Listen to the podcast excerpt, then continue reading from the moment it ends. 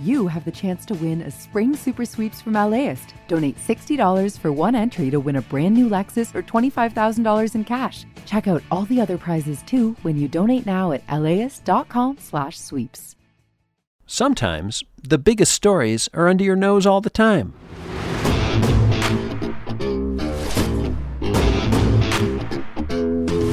From LAist Studios, I'm John Rabe.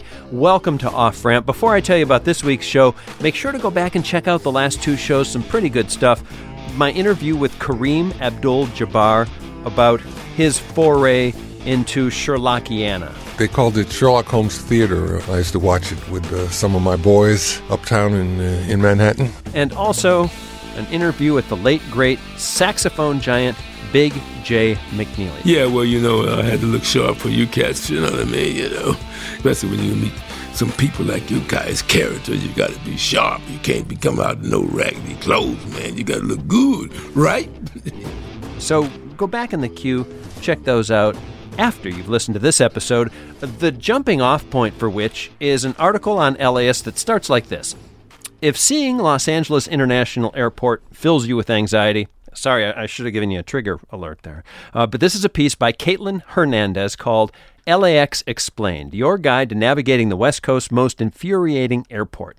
And it's a long and fascinating history and guide to one of the world's busiest airports. It starts way back in 1835 when Mexico gave the land to a ranchero named Antonio Ignacio Avila takes us through the years. It was called Mines Field, named for a realtor, the rivalry with Burbank in the 1930s and 40s, to its eventual dominance and development into the frustrating giant we know today. You can read it all at laist.com, including the part where the airport subsumed an entire neighborhood. In one of the few instances I know of, a public domain being used to clear out a rich neighborhood. This neighborhood was called Surfridge, and you can still peek at it through the cracks in the fence on the other side of the road from Dockweiler State Beach. It's basically what LA will look like a few months after the apocalypse. Off Ramp's James Kim reported on Surfridge back in 2008. Author Denise Hamilton's book, Damage Control, is about buried secrets in LA. So it was natural for her to set the climax in Surfridge. We were on Sandpiper Lane now. This was a neighborhood of street grids and lights and fire hydrants, but no houses or people, just cracked concrete foundations where homes had once stood. What is this place? I said. The whole development was fenced off by rusting barbed wire and signs that said, No trespassing, danger, do not enter. Isn't it cool? said Annabelle. It's like a doomed, forgotten city right in the middle of LA. To me, this was extraordinary because it was it was the archaeological ruins of a neighborhood in the middle of a city which no longer existed. But it kind of imprinted in my mind as this ghost town right at the fringe of the continent. Surfridge began in the 1920s when Fritz Burns, a young realtor from Minneapolis, developed the land into a neighborhood for the wealthy. Cecil B. DeMille and Carmen Miranda owned homes in Surfridge, but as the city began to prosper, so did the airport across the street. A man named David Dukesherer is trying to rescue Surfridge from oblivion. I was appalled, there's no other word for it, appalled by the lack of knowledge that locals, so called, had of our town. Dukesherer grew up in Playa del Rey, but now lives in Westchester, just a few miles north of Surfridge.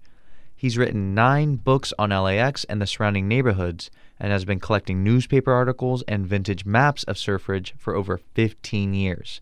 He was in high school in the 70s as his neighbors and classmates were losing their homes as LAX expanded.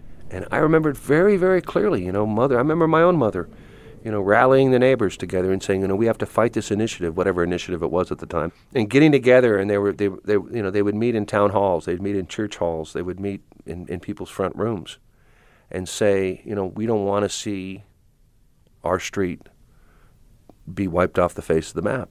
As LAX grew closer to Surfridge, noise from the jets rattled the windows of the homes.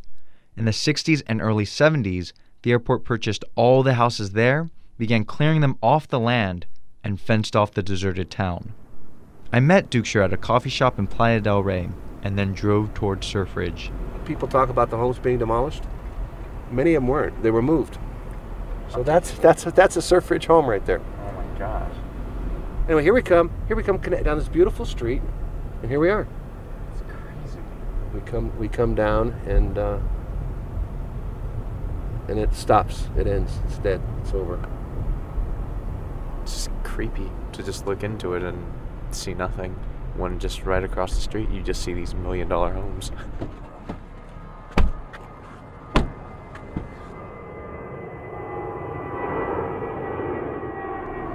They went in, maybe it's 20 years ago.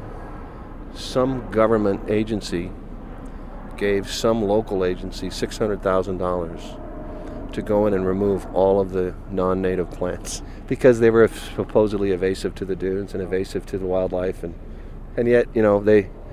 They left the streets and the and the and the street lights and the pipes and the curbs and the Yeah, it's just, I mean, it's crazy. It just looks like, I don't even know. It's just roads. It's roads and buckwheat and This was, dirt. This, this was paradise. Right here, we were looking at was absolute paradise. It's three miles from the home I grew up in, and this was our backyard. This is where we came. We surfed, and uh, if this land, if we were in the south of France, or for God's sake, Manhattan Beach, try to put a number on that. Until you're there, until you're driving around and see the streets and see the lampposts and see the location and say, where'd it go? You, you, you don't understand it. You can't understand it. It's something you have to see. For photos of LA's ghost town Surfridge, go to kpcc.org slash offramp. For Offramp, I'm James Kim, 89.3 KPCC. That piece originally aired back in 2008, and that will do it for this week's Off Ramp, a production of LAist Studios with theme music by Fesliyan Studios. I'm John Rabe, and I'll catch you next week on the Off Ramp. This program is made possible in part by the Corporation for Public Broadcasting, a private corporation funded by the American people.